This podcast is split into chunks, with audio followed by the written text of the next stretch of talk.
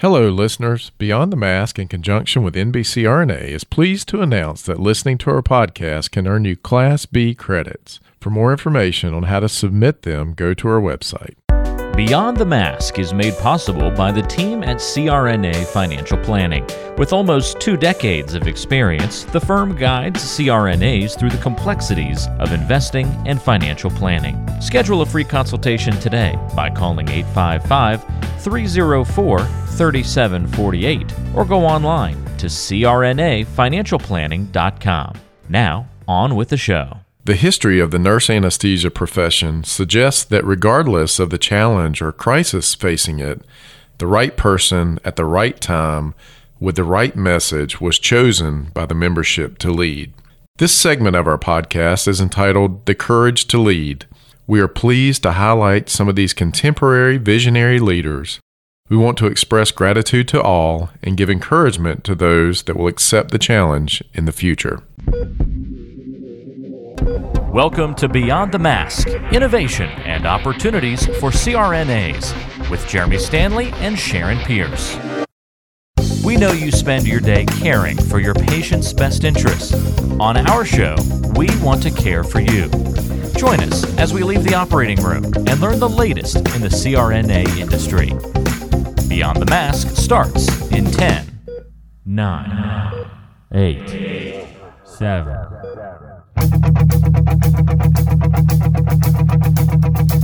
Welcome to Beyond the Mask. I'm Jeremy Stanley, and I've been working with C R N As for over twenty-three years, and I'm married to one. And my co-host is Sharon Pierce. Sharon's a practicing C R N A for over twenty years, a past president of the A A N A, the N C A N A, and she's held many other leadership roles. As usual, our goal with every episode is to educate and enlighten C R N As, and I think our topic today is definitely going to do that. And Sharon, what time is it? It's time to wake up, Jeremy. I think it is. Well, Sharon, I'm excited again. You're easily excitable. Only at certain times, and this is one of them, because we're back in the studio together. Oh, it's about time. Golly, what's it been? It's been since, what, March, April?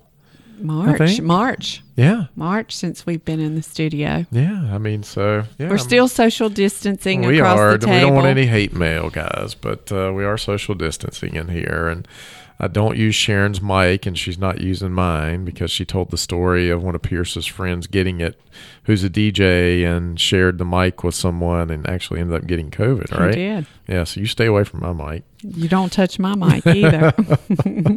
All right. Well, you know, we have uh, special guests with us today. We do. Yeah. You want to keep them in suspense a little bit longer? Oh, well, we'll go ahead and tell them. Okay. You know, we have this Courage to Lead series, which... Yeah, your brainchild. Uh, I love this series. And we are going back and interviewing past presidents of the A A N A and listening to the things that occurred during their year, because we soon forget sometimes. So today we have the pleasure of having Deb Malina with us today. Hey, Deb, how are you? Hey, hi, good afternoon, guys. Good uh, to be here. Yeah, all the way from, she's in California, on California time. Yeah. But, you know, and I had totally forgotten this whenever I was looking back over your bio. We were state presidents at the same time. That's how I met you. That's right. That's I had exactly totally right. forgotten, but that. yeah, I was North Carolina's state president. She was Tennessee's state president. Tennessee? Exactly. Oh, I didn't realize that. Okay. Yeah, but she's from Ohio. Wait a minute. Wait a minute. You're from, from Ohio. Ohio. You were a Tennessee state president, and now you live in California. Wait, there's something yeah. else in the middle of that. Oh, okay. There's something else. Yeah, I made a pit stop in Florida for a while, so. Oh. Okay. So, yeah, so I've actually lived in three different regions of the A A N A. Now, were you in Florida when you were A A N A president? Yes. Yes, that's what I thought I remembered. Mm-hmm. Okay. Yeah, I and, was in Tennessee as president-elect, and then I took a position in Florida that would make it a little bit easier for me to be president of A A N A, and so I moved there.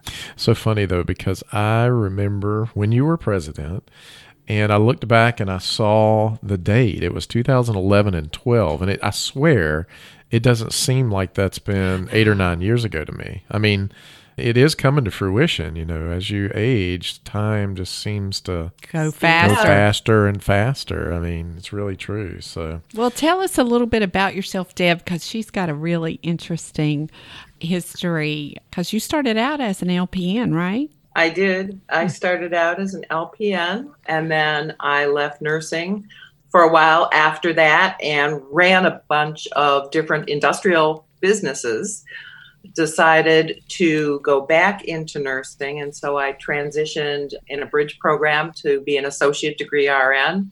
And then I took another bridge program and became a bachelor's degree nurse. And then I went to anesthesia school and got my master's in anesthesia. Wow. And you also have uh, your M B A, I noticed. Yeah, I got an M B A. Part of that is because of my love of um, money. And um, we could talk the same language, Deb. Yeah. and and having been in business in a number of different venues. And then I went back and got a doctorate in nursing science from the University of Tennessee when I lived in Tennessee. Wow. A lot of... And I'm uh, done. And you're done. Are you sure? I mean, you'd be like Sharon, so. you know, and go back, go back again. No, I'll leave that to Sharon. She can. I'm just trying to catch up to Deb. Uh, all right. So, you know, in our Courage to Lead series, it is talking about, you know, what happened during the time you were president of the A A N A. And so far, what we've learned is every president that we've had on, there's really been nothing happen during their year. It was calm and laid back. And, um, you know, it, it was like being on a cruise ship. Was it the same for you? It absolutely was. I had so much time on my hands. I just got to pick my feet up in coach uh, on the airplanes wow. around, around the country. Well, I think one thing, I know Jeremy's being facetious, but the one thing that we have found consistently with everyone that we have interviewed has been that you go into the presidency with a plan and how you think things are going to go and what your agenda is and the things you're trying to get accomplished, and it gets blown up as soon as you take office. Now, did that happen to you, Deb? Oh, no, not at all. No, absolutely. It, it certainly did. You know, a number of years ago when presidents would come in and take office, they would just kind of start doing whatever was on their personal agenda. And so in the early two thousands, we really tried to provide some continuity with a strategic plan that was within the A A N A. And Paul Santoro, who was president when I was president-elect, had started the fifty-state service strategy, which was really put in place to focus on state functional development as well as leadership development. And so it was really in its infancy, and that was something that I had continued to carry on during my presidency and really solidify it. Unfortunately, about three days before I took office, at the annual meeting, N B C R N A announced the introduction and the unfolding of the C P C program, which really through the association, as well as at that time, I think we had about forty-six or forty-seven thousand members, into complete turmoil and free fall. And so I would say eighty percent of my time that year was spent on dealing with issues related to, directly or indirectly, that C P C program. And that occurred in Boston, right? That did occur in Boston in two thousand eleven, August of two thousand eleven.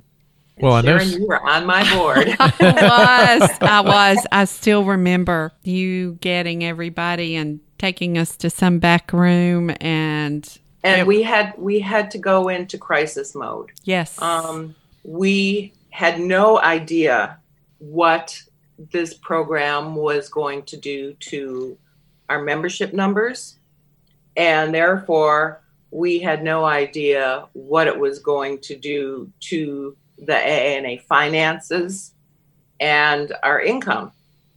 And we had to look at what would be absolute worst case scenarios, which when we looked at it, we had the potential to lose upwards of fifty to seventy-five percent of our membership. So we had to put a plan into action to not only go into crisis mode, but we also had to reach out to our members, allay their fears, and really see how they felt about this issue, because a lot of times the squeaky wheel gets the grease, and we have a lot of A A N A members who are silent. Mm-hmm. And so we really wanted to reach out to them and see how they were feeling. So we did, we put together a survey that we sent out to every single one of our members. They could respond either online or they could respond via snail mail. We evaluated their responses at state meetings, at national meetings. We picked up the phone and called people. And some members were very, very angry and very, very threatening. I actually saved some of the most threatening communications I got from members. Some of our board, our regional directors, were actually afraid to go out to state meetings because of the threats that they had received from members. And actually, Sharon was at a meeting that I was at. I don't know if you remember it, Sharon. We were in Arkansas. I do remember. And there were a, a number of people there that just chose to, they were angry and they were scared.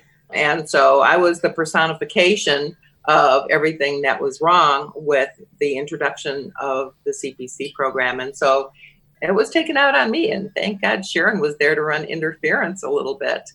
But what we found from the survey, we got about seven thousand surveys back, and we did that survey in November of two thousand eleven, right after, really at, at the end of the A A N A meeting was when we started putting everything together. So we got about seven thousand surveys back. We had one hundred sixty-eight pages of comments, and we had over twelve hundred emails mm-hmm. from the members. And I don't have the exact percentage in front of me, but it was somewhere around seventy percent of the members were very, very angry and very upset. thirty percent said, why haven't we done this sooner? This is ridiculous that all we have to do is attend meetings and get C Es for them. And then there was that sprinkling that really had no opinion or didn't care one way or the other. So um, the responses, like I said, we got a number of responses, and then we took those responses to the N B C R N A to negotiate with them. And in the interim, we also looked at what it would take to set up a different entity for recertification. And I always used to tell Sharon, you know, it sucks being a grown-up mm-hmm. because um, my personal opinion, after having dealt with the N B C R N A moving out of the A A N A offices in the middle of the night mm-hmm. the year before, yep. and then their introduction of the C P C program, I wanted to blow them up. mm-hmm. But cooler heads prevailed and said, you know, we can always save the nuclear option, but we really need to do what is in the best interest of the profession and the organization. And so we did that. And when we spoke to experts in accreditation and certification and recertification, we realized that at that time, and like you said, Jeremy, this was nine years ago, we were looking at upwards of ten million dollars. And that did not include all the lawsuits that would probably ensue because N B C R N A being its own separate entity, anything that we used that even looked remotely similar to what N B C R N A had in place, they could accuse us of stealing proprietary information. And so after all of that examination with the experts, with legal counsel, et cetera, et cetera, and the minds, the collaborative minds of the board of directors, we decided that we would certainly do our best to negotiate with N B C R N A and to change the C P C program as much as we could. And nine years later, I believe it does look very, very different than what they had rolled out totally to different. us on that stage in Boston in two thousand eleven. Well, I remember you talked about crisis management, and we even had media trainers to come in and work with us because it was so heated at the state level when we would go out to the states, as Debbie said. Yeah, I remember that. Uh, it was just so intense. So we needed some help to learn how to, to deal with members who were upset. So we all had more media training to prepare us for going out to the states.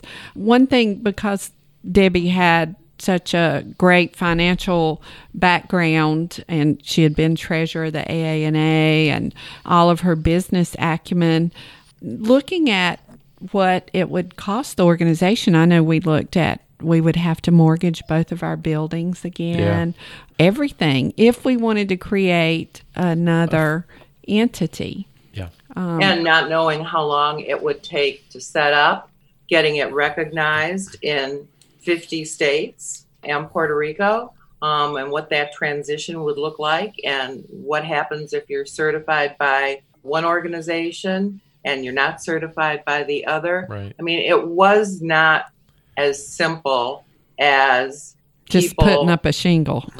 Yeah, as people thought it would be. Well, we'll just start another organization.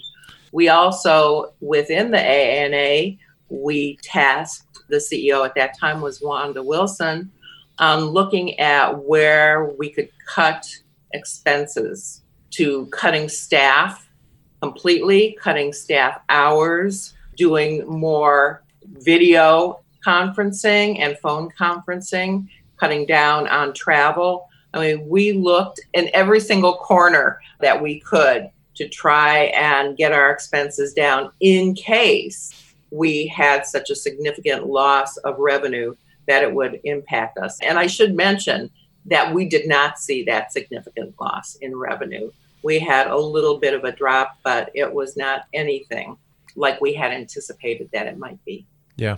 And I th- if I remember right, also, you, you froze the defined benefit plan for A A N A employees, right? Yes, we did. But that was part of this whole worst case scenario plan. But it also was something that had been in the talking stages for a long, long time. And for those people that don't really know that much about a defined benefit plan, it's a pension. Basically, it's yeah. a pension versus what your traditional retirement account yeah. would be, a four oh one k or a four oh three b. And to the recipient, it is not affected by market fluctuations. And it's very complicated. You have to have actuaries involved that determine how much the company has to deposit every year to cover all their covered employees. And the assets of the plan then are ba- basically they're held in a pool rather than individual accounts for each em- employee. And as a result, the employees have no voice in the investment decisions. But once you have a defined benefit plan, the employer must continue to fund the plan, even if the company has no money or no profits in a given year. And it's so, expensive, A K A yeah. So since the employer makes a specific promise to pay a certain sum to that employee in the future, it's the employer who assumes the risk of fluctuations in the value of the investment pool. Yep. And so having seen what happened in two thousand seven, two thousand eight, we realized, and we had a couple higher paid employees that did retire, and they took their D B P all at once. Yep. They took all their money out at once. That was one of the things, the weaknesses that we had realized in the structure of the plan. So in essence, an employee can go in and say, okay, I want my half million dollars right now, even though for the lifetime of their pension, even though in prior years or the year before, the value of that D B P had gone down significantly.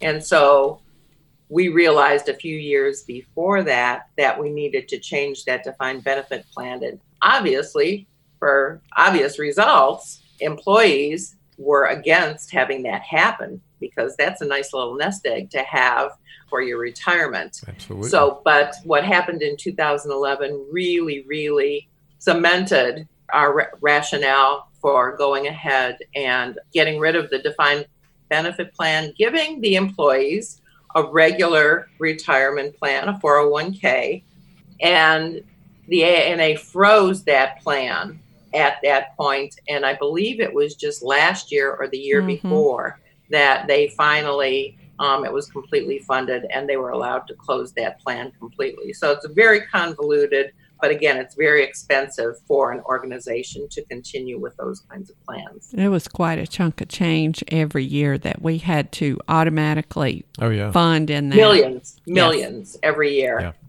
Yeah. No, and I mean, you know, in, in this day and time, those plans are antiquated. They were plans that were put into place seventies, maybe eighties. And, you know, at that point in time, interest rates were different and you didn't have as many defined contribution four oh one k, four oh three b plans. So the right thing to do, even though obviously I'm sure employees didn't appreciate it, but the membership should appreciate it as a good move. And as you were talking, Deb, I just keep thinking back, Sharon, to what you always say. Right person, right time.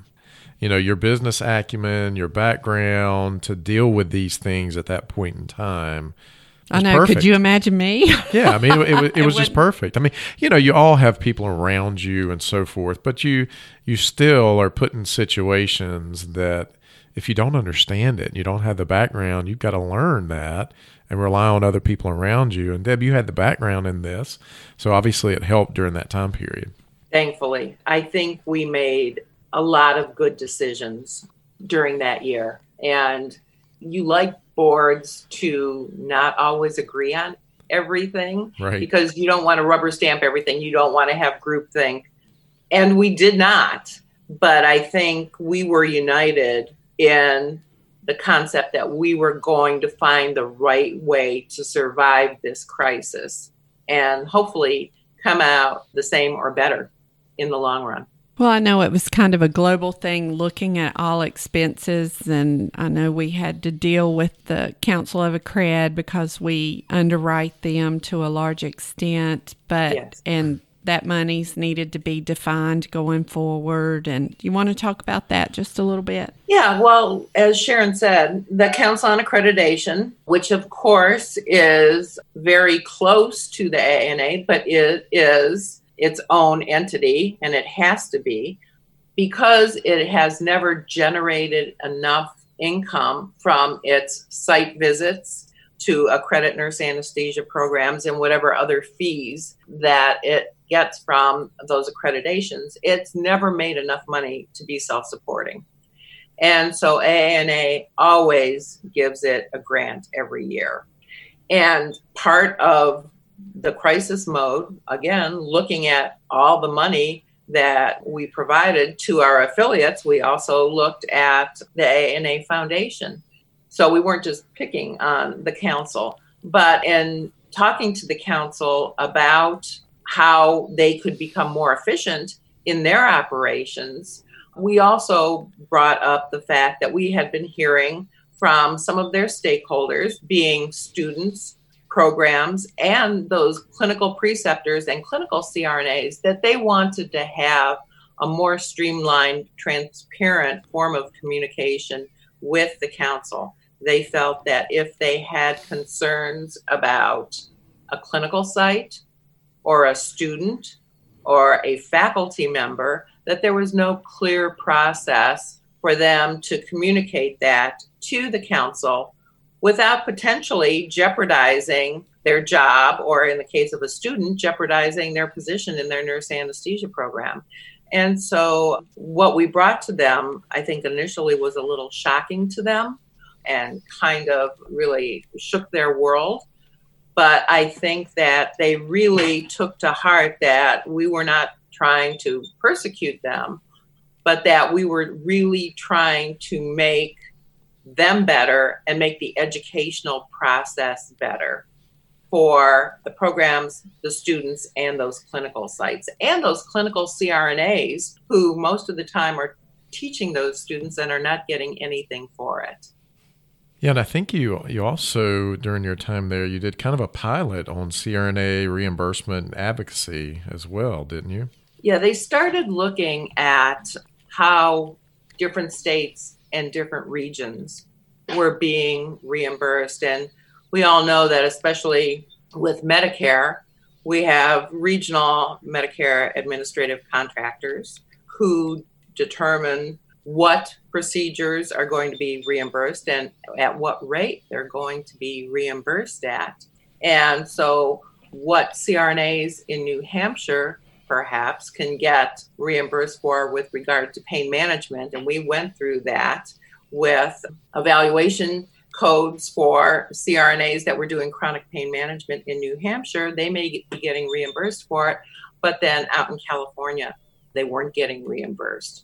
And so we started looking at what was happening in individual states and finding out who the experts were in those states, because you can't have an office in Park Ridge, Illinois, and expect a handful of staff members to be able to keep their finger on the pulse of every single state and what is going on in those states. And so through that pilot project and surveying what was going on, that's how we came with the state reimbursement specialists that we have now that really look at reimbursement for specific states and how that can be enhanced, what some of the barriers are to that. For example, in California, C R N As can do chronic pain management, but we are prohibited from operating fluoroscopy equipment, even if there is a physician standing in the room with us. And so that's one of the barriers that we have found to practice. We can get reimbursed for it, but we can't do part of it. Well, there was something else pretty exciting that happened during your year outside of being tumultuous. Talk about the article that was written by the anesthesiologist. Oh, yeah, Franklin Dexter. Franklin Dexter is an anesthesiologist, and he's primarily a researcher.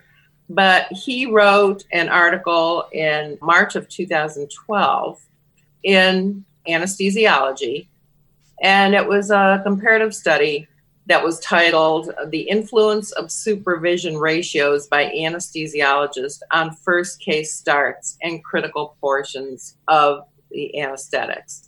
And while the article spoke a lot of veiled terminology about the fact that upwards of one third to one half of all cases in various facilities are delayed or do not have, are delayed because they don't have an anesthesiologist free to come in and be there for the key portions of the case, induction, emergence, any type of critical events that may happen, or those physicians are not able to make it into the room. And so their recommendations were that they stagger cases, they bring more physicians on board to help cover those cases. They also discussed the fact that from a financial perspective, it was totally impossible to do so. And so, but reading between the lines, what it was really saying was that physicians themselves are admitting that they are not meeting the critical seven steps that TEFRA mandates that they fulfill to be reimbursed by Medicare. And so for us, that was pretty big news that they themselves were admitting that they were not fulfilling those obligations. So they were either committing insurance fraud or that they were being inefficient in their practices. And so for C R N As, that spoke to the fact that if we got rid of medical direction, it would simply make the system more efficient and would make the physicians more honest. Well, that was kind of laying the groundwork to what we're seeing now with the changing of the models that we're seeing going on in practice. But I still pull this study out all the time. Absolutely. All the time. And, you know, I never understood why they published it in their own journal. I mean, what were their thought processes in that? I don't think we ever found out that answer, did we? No. And having met Doctor Dexter, he is so far above the political fray because he's so focused on research that I don't think it ever entered onto his radar screen what exactly he was saying about the anesthesia care team and the medical direction model. And I've always felt and said that C R N As can provide the best care of any anesthesia provider, and I believe that we do. But it was going to be economics that drove the change. And I think mm-hmm. we're seeing that yep. now, that Absolutely. The economics and the crisis that we're in are driving the change. Yeah. We've always done great work. Now everybody just knows that we do. Yeah. Well, we all know healthcare is going to have to bend to economics moving forward even more. So, so another question for you. You know, every president has always hoped for removal of supervision on their term. What happened during your years? Yeah, we always hope for that. Um, we all hope we're the one that gets to yeah, announce exactly. it. Yeah, we always wanted to get that one. Well, like all presidents of the A A N A do, we go to Washington, D C multiple times. We meet with multiple elected officials as well as, you know, those people that actually work, those salaried bureaucrats yeah. that yep. know more about what's going on in Washington, D C than just about anybody else. And so going to C M S and H H S, we were told very, very frankly when my president-elect Janice Isler and I went that the answer to will you remove supervision is not no, but not now. Yes, mm. I remember um, that. Yeah, because it's such a political hot potato that no one wanted to have their name attached to it. And so our president was, right now doesn't care. Yeah. He doesn't care if his name's yeah. attached to yeah. it. Good for him yeah. for that. He doesn't care. Um, but so that was that was pretty much the end of that conversation for that year with regard to the removal of civilian C R N A supervision. But we did have a significant win with Air Force C R N As. Yes. And that went, Jan Setnor testified? Yeah, it was Jan Setnor, yeah. And, who just um, now got on the board? Yes. Yes, who did so get on exciting. The board. Caroline McGrath and Jan Setnor. And I have to say that this kind of speaks to, you know, knowing all the peeps in your region and having grown up with them. Mm-hmm. Um, because I ha- I was in Virginia for a state meeting, and we were sitting around at dinner, and it was actually Louise Hershkowitz that said, "Hey, Jan, tell Debbie what's going on with you guys in the Air Force." And so she proceeded to tell me that there were a group of anesthesiologists in the Air Force that were seeking to have the language changed in the Air Force policy booklet, saying that C R N As had to be supervised by an anesthesiologist at all times. Which they, on one hand, they just wanted to laugh because the C R N As that I met that ended up being the principal individuals working on this had all been deployed and had all been on the front lines. And they had been the only anesthesia providers there, sometimes for thousands and thousands and thousands of miles.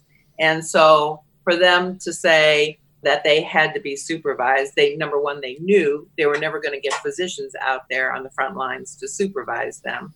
And number two, having been in that environment and working independently to then come back to the States and to be slapped in the face with that, well, now you have to be supervised. It just didn't fly well with them. And so they didn't really know what to do. So once again, we geared up, and literally overnight, we got speaker training for them. We got talking points lined up. We got experts. And so when they went into their meeting, probably about ten days to two weeks later, they just blew it out of the water. They totally laid it out, chapter and verse, why C R N A should not be supervised. And consequently, as a result of that, supervision was totally removed from the U S Air Force manual.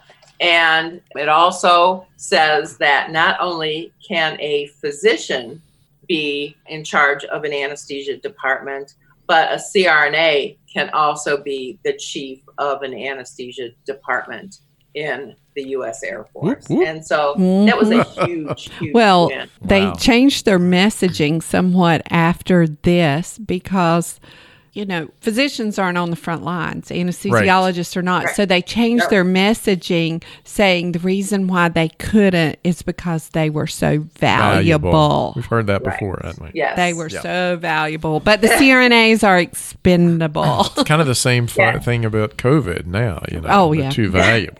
Well, so. that well, we know in North Carolina there were big facilities that were not, anesthesiologists were not taking care of COVID patients, mm.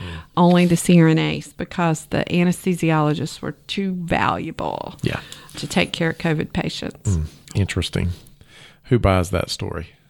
uh, the anesthesiologist. No, they pay for that story, Deb. They don't buy That's it. They right. pay for it.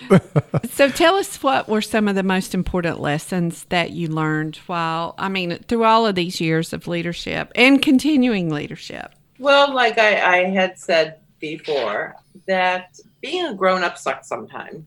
Um, a lot of times. a lot of times. Because, again. That was the mantra every time something else would hit.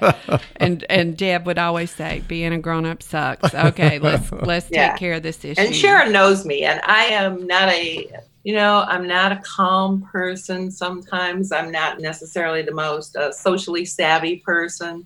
Um, so I've had to... Um, kind of temper myself and realize the old saying, you know, you get more flies with honey than you do with vinegar. Yep. And then the other thing is that, as Colin Powell had said, being a leader means sometimes pissing people off. Hmm.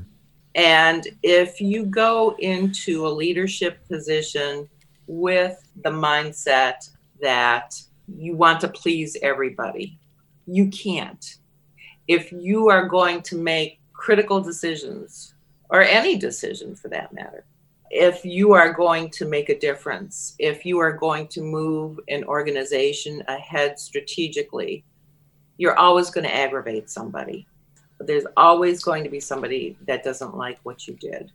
And you just have to accept that. Listen to what they have to say, and they may have some value in what they have to say, but at the end of the day, the decision is yours. And in the case of the A A N A, not only yours, but the board's. And there may be some people that are angry with you, and that's okay. Deb, that's surprising in this um, this industry of C R N As. You know, since you're, I mean, you guys are such laid back personalities, type B's. You know, just yes. never, never yeah. get on your high horse about anything, and you know, it's very surprising. I still have on my desktop, on my computer, Colin Powell's twelve things of leadership, because you sent right. it to the whole board, and I still, right. huh. I still have it on my desktop. Yeah. Right. Well, Deb, is there anything you'd like to share maybe with the new C R N As coming up that might hear this, and leadership lessons of, of what you've learned along the way? Yeah, especially now with the A A N A annual meeting coming up, the business meeting, always issues of contention. And in these days of just people living on social media, yeah. um, we hear all kinds of negativity and criticism about each other and about the A A N A. And so I would like to tell those new C R N As, and even those younger C R N As, that it isn't you against me, and it isn't us against them. It doesn't make any difference whether you're an independent practice, if you are an anesthesia care team, if you're an educator, if you are simply a clinician. You know, sometimes we behave like oil and water rather than partners in our profession. We attack each other in public, and you never see physicians doing that. Mm-mm. And we don't consider the wealth of ammunition that we are providing those individuals who are counterattack against us. So I say that we are one community who bears the responsibility for our future, but only if we're united will we have one. I think that's a, a good point to close on. I agree. Yeah, I agree wholeheartedly. So, well, Sharon, I think that's a wrap. I believe so. Deb, we want to thank you so much for being with us today, and thank you for all you've done for C R N As and the community as a whole, and still continue to do out there. So thank you so much. You're very welcome. Nice talking to you guys. Yeah. All right, Sharon. Well, we want to thank our listeners for listening to Beyond the Mask with Jeremy Stanley and Sharon Pierce. If you like our show and want to know more, check out our other episodes on iTunes or wherever you get your podcasts. And leave us a review, but only if it's positive. There's enough negativity out there. Until next time, it's a wrap.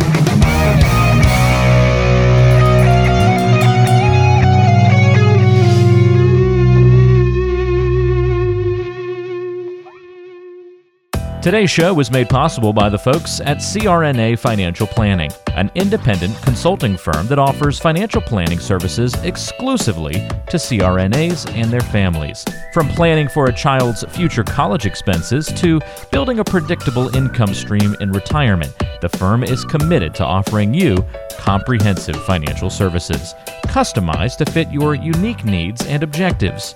If you have questions about your financial future, get them answered. Call the team at eight five five, three oh four, three seven four eight. That's eight five five, three oh four, three seven four eight. Or go online to C R N A financial planning dot com.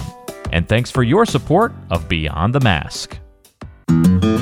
Hi, this is Jackie Rolls, president of the International Federation of Nurse Anesthetists and president and founder of Our Hearts, Your Hands, a global anesthesia support community that takes donations to allow nurse anesthetists in low and middle income countries to go to educational programs, buy equipment, or textbooks. Your donations are tax deductible, and we would appreciate your support. O S A E M R is a free anesthesia E M R developed by C R N As that you can download and use on an iPad. Our nonprofit mission is to make sure that solo and small practice C R N As can digitally record their anesthetics. To learn more, visit O S A E M R dot com to download and consider donating to our cause. Remember, for C R N As, data is destiny.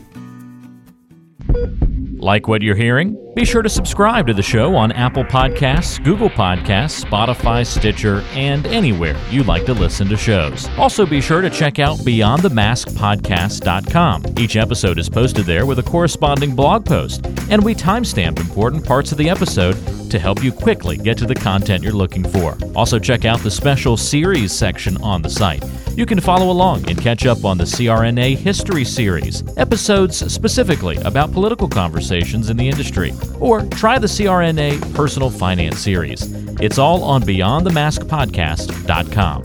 And if you have a question for the show or want to be a guest or even suggest a particular topic, fill out the contact form on the site or send an email directly to us at info at beyond the mask podcast dot com.